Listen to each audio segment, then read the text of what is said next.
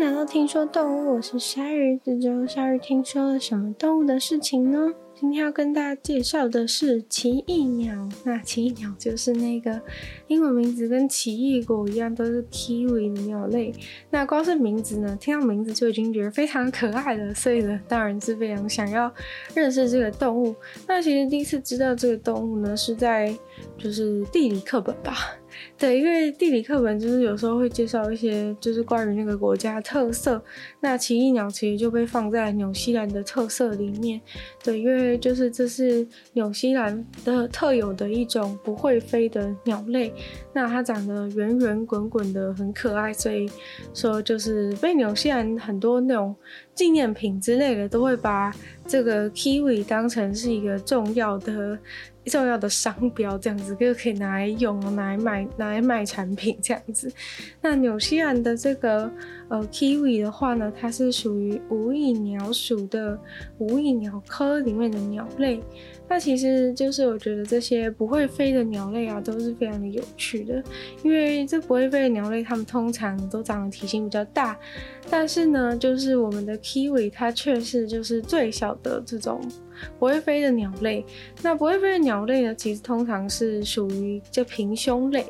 平胸类其实意思就是说，它们这个鸟，它们的胸骨前面是平坦的。完全没有凸起的。其实，如果去看其他的鸟的话，你就发现鸟的胸部这边其实是很往前凸的。对，那它就会感觉很像它头下面那里是一整个圆滚滚的凸起的状态。那其实大部分会飞鸟类，它的骨、它的胸骨都凸起。那这个平胸类鸟呢，它们其实就是不会飞。对，那平胸类鸟类的话，就包含了就是常见的鸵鸟啊，然后还有很难念的鹅苗啊。或者是其他什么雀鸵类啊，或是鸵鸟啊、奇异鸟和已经灭绝的这个纽西兰的恐鸟，还有这个马达加斯加的象鸟。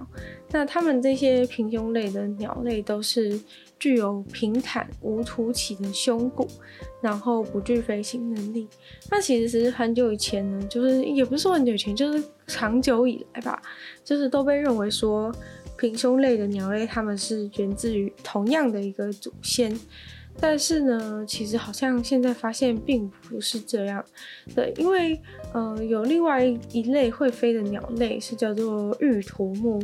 但是结果这个鸟类跟其中部分的平胸类鸟类是比较接近，但是跟另外一部分却是完全不接近的。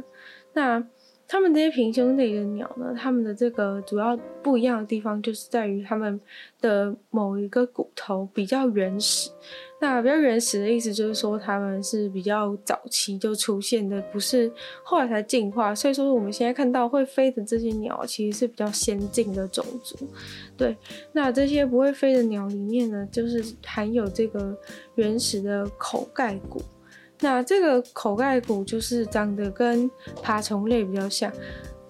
大家这应该知道爬虫类应该又是更原始吧？就是是地球从地球诞生，呃，不是地球诞生，就是从呃地球开始有生物出现之后，就是先有海洋生物嘛，然后海洋生物到陆地上啊，就开始有两栖类啊，爬虫类，然后才有鸟类，对，所以说就是。呃，这个不会飞的鸟类，它其实是跟上一个爬虫上一就是上一个出现的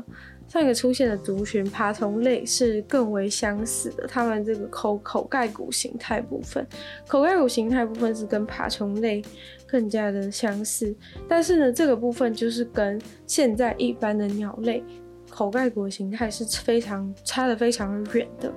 那所以说。就知道说平胸类鸟类真的是比一般鸟类还要原始很多，但是就是现在大家都在帮这一些呃不会飞的鸟做大量的 DNA 序列的分析，然后就发现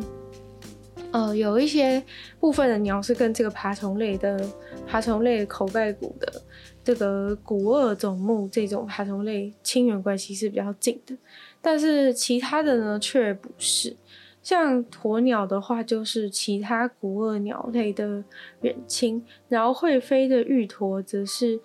就是鹅苗还有食火鸡跟奇异鸟的近亲。对，那所以说，这个 DNA 的亲缘关系数就推翻了原本就是大家对平胸类的鸟是源自于单一的祖先这样子的认知。那在后来，他们也发现说，其实这些不会飞的鸟啊，它们在演化的过程当中，其实不是只有发生过一次飞行能力丧失，就是在演化过程中曾经有又会飞过，然后又不会飞了，对，大概是这样子的感觉。那关于奇异鸟的 DNA 序列分析的话，得到一个蛮酷的结论，就是呃，在纽西兰的岛上面呢，其实同时存在。就是 kiwi 这种平胸类鸟跟另外一种平胸类鸟叫做孔鸟啊，孔鸟现在的话已经灭绝了。不过就是同样处在纽西兰的岛上，大家都自然而然的认为说，孔鸟跟奇异鸟应该是亲缘关系更加接近，就是在平胸类的当中，它们在同一个地点，感觉应该会是更加接近。但是结果呢，后来却发现并非如此。就是后来发现的是，kiwi 鸟啊，它是跟马达加斯加的那种已经灭绝的象鸟的亲缘关系是比恐鸟更加的接近。对，通常大家都会觉得说，纽西兰啊，因为它是一个岛嘛，那上面特有种很多，就跟台湾一样。因为岛的话，基本上就是跟外面的其他地区的动物都是完全隔离的，所以说通常会觉得这边的鸟就是怎么会，应该都是会比较接近的，无论如何，或是这些物种都会是比较接近。不然呢，就是他们在这个岛上好像住了这么久，怎么可能跟很远很远的地方的人其实是更加接近？不过这件事情却真的就发生在奇异鸟身上，他们真的跟已经灭绝的马达加斯加的。象鸟是比跟他们同样地方孔鸟接近，所以这个部分是真的蛮令科学家很惊讶的。不过这可能就是跟之前的一些。哦，可能跟冰河期啊，或是一些就是更复杂的之前的地理环境是有关联的。今天就先不讨论。那很酷的事情是呢，这个 kiwi 鸟呢，它竟然有五种大家都公认的物种。对，上一次讲狼的时候，就是真的非常，我真的非常的惊讶，因为狼真的就是只有狼这一种，然后其他的狼都是亚种，就代表说其实狼跟就是大家看到的不同样子的狼，其实它们的基因上是。很接近的，但是反而是在纽西兰的这个奇异鸟呢，就在纽西兰这这个这两个岛，北岛跟南岛上而已，但是却有五种完全不同的、完全不同的奇异鸟。那其中四种的奇异鸟现在已经被列为是易危的物种，然后其中一种甚至是已经到了濒临绝种的状态。那主要的话，其实都还是因为大家一直砍森林，砍森林就是真的是对动物最伤一件事，因为其实你就是等于把它的家给拆了，那把他家给拆了之后，他也找不到食物，然后没地方住，那基本上就是只能在外流浪，然后很快就会死掉。对，那所以说，呃，其实现在大部分的这个奇鸟是住在纽西兰的大型的森林保护区，还有国家公园。对，这部分的话，他们当然就是在尽在可能的范围之内，很好好的。保护他们，那他们其实现在目面临最大的威胁，并不是人类，而是就是外来种的哺乳类的捕食捕食者会直接把他们吃掉。对，就是不是人类会去抓他们了。其实我觉得纽西兰大部分人都觉得奇鸟很可爱吧，因为他们都把奇鸟当成国鸟，然后还卖一大堆周边。就是帮奇鸟卖在周边，奇鸟也是帮牛现在赚了不少钱。所以说，其实，在害奇鸟的并不是，并不是人类。虽然说森林砍伐当然人类国，但是至少不是说就是有一大堆人去抓鸟之类的，并没有。主要是这个入侵的入侵的哺乳类捕食者的物种是对奇鸟的威胁非常的大的。那，呃。在奇鸟这个名字的话呢，它是叫做 kiwi 嘛。那在毛利语当中呢，就是模仿的起源的意思。对，那这个奇异鸟的话，其实应该是在第一批的第一批的波利尼西亚的定居者一到达纽西兰的时候呢，他会看到奇异鸟这个鸟，然后就叫它 kiwi 这样子，就就把它用在新发现的鸟类上面。那通常呢，在用在呃讲 kiwi 鸟的时候，都不会把都不会把 kiwi 大的 k 大写，通常就都是小写的四个字母的 kiwi，然后复数的话就是可以叫做 kiwis。那奇异鸟的话呢，是总共有五种，五种的话分别就是大斑点 kiwi、小斑点的 kiwi、o c a r i o kiwi、南方棕 kiwi，还有北岛棕 kiwi。啊，kiwi 它们呢，其实很特别的是，虽然它们是鸟啊，但是它们其实跟哺乳类动物有更多相似的特征。对，像一般的话，鸟类啊，就是通常它们成年之后，它们骨头里面是不会有骨髓的，让它们体重更轻，就能够更利于飞行。但是像我们的 kiwi 啊，它们就是呃，永远一生，它们的骨头里面都是有骨髓的，就跟所有的哺乳类动物还有跟人一样。那他们就是胸骨没有那块凸出来的地方吗？那其实那块凸出来的地方原本就是跟呃翅膀的肌肉是相连的。那所以因为他们少了这块重要的胸骨，那也造成就是他们的翅膀非常的短小，没有办法飞。那 kiwi 它们的羽毛啊，其实是更加的松散，很像皮毛的样子。其实如果你想象得到那个鸵鸟是什么样子的话，可能就会有一个大概的概念。就是如果你看到鸵鸟的话，会觉得它羽毛不像你想象中的鸟类那样子的轻盈，而是比较像毛皮的感觉，是很像一整片，然后。一块这样子的感觉，对，就是老实说的话，其实就是比较像，如果你今天你个人类，然后要假装你是鸟，然后如果你去做一个翅膀的话，其实你做出来那种一片，然后上面粘了一些毛的翅膀，其实就是跟就是鸵鸟或是 kiwi 的。毛是比较类似的，就是跟真正的鸟是不一样的。真正的鸟，它们身上的那些毛是都全部都很很轻，然后那些羽毛是这样一根一根插上去。但是，呃，这个这个鸵鸟啊，还有 kiwi，它们的的毛是更像更像皮毛的。而且 kiwi 的话呢，它的羽毛每年都会全部的换掉。那 kiwi 的话，还是世界上唯一一种它的嘴巴末端有鼻孔的鸟类。对，就是如果大家仔细的去看 kiwi 的脸的话，就会发现它的那个喙的末端是有鼻孔的。那 kiwi 的话，它还有一个很大特色，就是它嗅觉嗅觉非常的敏敏感，就是它嗅觉完全是非常敏感，什么味道都逃不过它的鼻子。那 kiwi 的话呢，它还没有尾，它还没有尾羽，但是呢，却有胡须哦，就是 这个胡须就是跟猫一样这样子的那种 whisker，就是在脸上非常酷。那非常不寻常的一件事情就是，就是 kiwi 的雌性是有两个卵巢的，就跟人类的女生一样是有两个卵巢的，但是其实大部分鸟都只有一个，那 kiwi 呢？它们其实是夜间活动的鸟类，所以说它们通常是在呃夜幕降临之后，就是可能天黑之后，它会从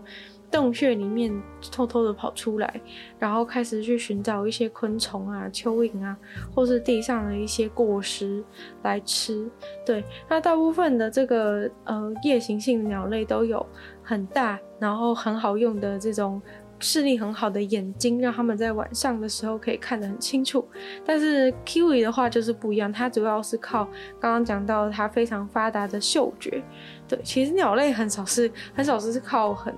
靠嗅觉的，那控制控制嗅觉的这个大脑里面的这个部位是比其他鸟类还要大非常多，所以其实呢，就是这就是为什么大家觉得 kiwi 其实是跟哺乳类动物更加相近的。对，一般鸟类嗅觉的部分在大脑里面是不会那么的大，然后通常视觉上是会比较好的。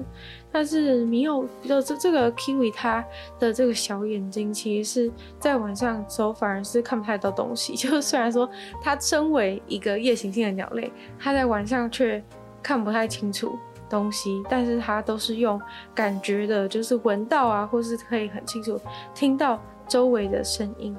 那 kiwi 它如果繁殖的话呢，是需要十六个月到三年的时间才能够达到性成熟。那繁殖期的话，通常是发生在七月到二月之间。那雌性的这个北岛北岛中 kiwi 的话，它有两个功能性的卵巢，这就是在鸟类世界当中非常不常见的一点。那 kiwi 的蛋呢，是所有鸟类中蛋跟它的鸟身的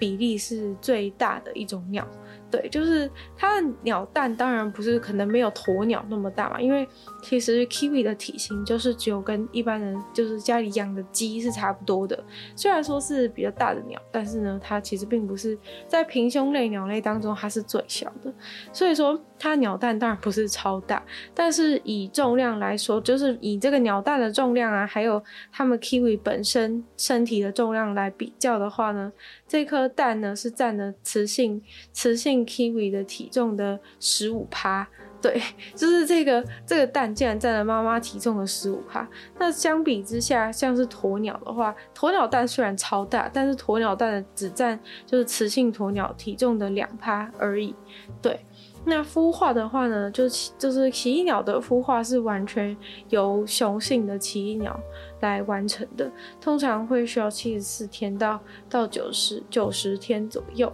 那第一次孵化的时候，这个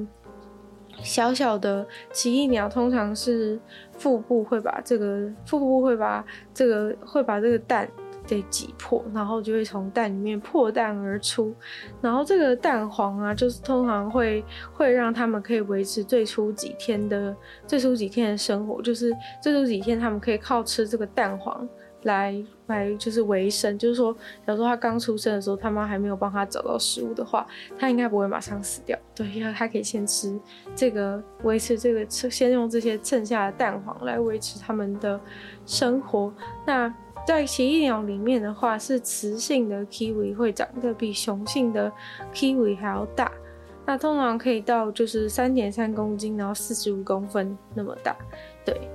那 kiwi 的话呢，它们的食性是杂食性的。刚刚说它们夜行性出去外面找昆虫啊，吃水果，所以说就是这个这个就是它们杂食性的习性。虽然说其实它们主要最喜欢吃的东西呢，其实是蠕虫，但它们其实也很常吃其他的昆虫啊，像是一些蜈蚣啊、蛞蝓啊、瓜牛啊、蜘蛛啊，或者是种子啊，里面有里面有汁液的这种果实。或者是千足虫啊之类的，他们其实都非常喜欢。那 kiwi 的话，他们在夜间的时候去觅食，通常是会将他们的嘴巴直接这样戳进去，戳进去地底下，然后戳戳的可以戳到十二公分那么深。对，所以就是在这个土里面直接可以去把有什么虫啊，就把它从十二公分以下的地底把它全部都夹出来，这样子的感觉。那嗯，kiwi 的话，他们还有就是很大的耳朵，让他们有非常好的听觉。然后他们的这个脸上这个跟猫类似的这种 whisker 也是非常的长，然后很敏感。就是这个 whisker 啊，就长在脸上。它其实就是说，他们把他们的嘴巴戳进去土里面的时候，可以用旁边的这些胡须来去感应附近土壤当中有没有食物。对，因为毕竟你把你的嘴巴戳进土里面，你的脸就是直接。直接贴地了嘛？那你脸贴地的时候呢，其实就是这些 whisker 可以感受一下附近有没有动静。如果附近有动静的话，它嘴巴就可以直接往那个地方去夹，去夹食物，然后把食物给吃下肚。那这个脸上的 whisker 就是在落叶中找食物的时候，是比在土壤中更有帮助。因为落叶的话，空气比较大，它这个脸上的 whisker 很容易就可以感受到，哎，里面是不是有东西在动？然后就可以直接过去把它给吃掉。那 kiwi 他们很酷的事情是，他们是就是天生就知道怎么吃东西的人，就是他们的爸爸妈妈不会教他怎么觅食，就是可以说这其实对他们的生存应该是比较有帮助吧。就算你是一个孤儿，你还是知道怎么吃东西，因为就是他们是不需要爸爸妈妈教，就知道怎么样去土里面找到他们想要吃的昆虫啊，或者捡地上吃的地上的水果来吃。那其实 kiwi 它们的威胁的部分呢，最重要的就是来自于白鼬啊、雪貂、黄鼠狼这种哺乳类的动物。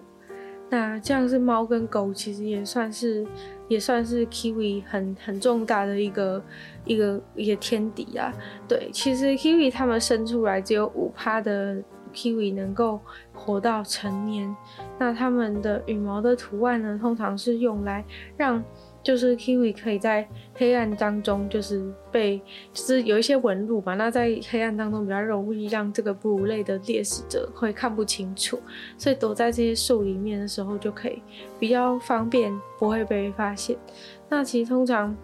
嗯，如果遇到危险的时候，他们可能会装死，然后就再不动，或是去假装成空中的那种老鹰之类的，来就是吓唬吓唬他们的猎食。就他们其实不是那么凶的鸟，但他们就其实说，哎、假装我是老鹰，然后可能那些哺乳类动物就会不太敢、不太敢靠近他们去吃他们这样子。那 Kiwi 的话呢，其实他们的这个。这个嘴巴的尖端不是有这个很特别的鼻孔嘛？然后所以他们其实会用这个鼻孔去发出一些奇奇怪怪的声音。然后呢，走路的时候也会用他们这个嘴巴去敲敲地板，就是他们会就会边走然后边敲地板。然后敲地板的时候呢，一方面是可以去用前端这个鼻孔去闻到里土里面有没有什么好吃的东西。然后呢，一方面就是敲一敲的话，也可以让土里面的一些昆虫有所动静。对，反正是他们就是会会边走边敲，然后就是试探说，哎，哪边有虫，哪边有虫，然后顺便闻一下，然后就可以去找在有虫的地方，他们就会把他们的嘴巴给戳下去。那这个 kiwi 呢，他们其实有很长的寿命，虽然说有五种不同的嘛，所以说他们寿命其实不太一样，但是呢，kiwi 这种鸟是可以活二十五年到五十年的。讲到猫跟狗啊，其实猫跟狗在纽西兰跟澳洲都是非常重大，对生态非常重大的威胁。那主要是因为纽西兰跟澳洲，他们本来这种呃大型的哺乳类动物原本就是比较少嘛，所以说像鸵鸟跟奇异鸟才会就是他们能够就是留在这个岛上生存，然后演化的演化成现在的样子。但是就是猫跟狗啊，就是其实是比起其他入侵的外来种，还要更加的更加的对生态有威胁。那除了因为就是可能大家都住在就是住在比较自然的环境当中，就比较像是说可能美国人必须要美国人会跟会跟浣熊决斗是类似的状况，那其实有有像跟澳洲的猫狗。都是会跟大自然当中那些动物去去决斗，尤其是猫是最严重的。那其实澳洲真的有很多关于猫的一些政策，就是比如说规定说你的猫绝对不可以离开你的家，不可以让你的猫跑出去外面之类的。对，因为其实真的就是你不要觉得说哦，我的我家的猫都很乖，它不会出去外面欺负人，就是真的没有这一回事。就是那些猫其实超坏的，因为猫它们等于你住在家里，然后吃饱喝足，所以它们就是闲闲没事干的动物，然后再加上就是，虽然说狗也是有一定的玩性，但是其实狗不太。狗比较不会，就是想要去把对方攻击致死。虽然说大家可能在网络上看过一些狗把鸭子叼过来的一些影片，但是其实它那个狗其实是没有要把那个鸭子弄死的。但是猫呢，不知道为什么，好像就是有，就大家也看过，比如说有些猫在玩蟑螂嘛，就其猫是有玩弄猎物的一种习性，会把它们玩到死，然后也不一定要吃。所以说呢，就是猫真的是对澳洲、纽西兰的生态有有非常重大影响，就是他们可能会，就他们可能会。去外面，然后找到一些动物，然后就开始就开始就开始用那个它的猫掌，就把它拍下来，这样子，就把它这样一巴掌把它扇下来，然后就打它们。就是对，就是可能用爪子抓一抓，然后可能那那个猫看到那个动物就是在那边挣扎，就觉得好像很有趣，就像我们平常看到他们玩蟑螂那样子。但是其实，在澳洲、纽西兰的猫都是会玩一些更大的动物。那像是 kiwi 这种鸟类，就是很就是绝对是会被猫惨遭猫毒手的类型，因为它们就是长得毛茸茸的，很可爱。其实我真的觉得猫有的时候有点越来越接近人性的感觉，对，就是它们有一点残忍，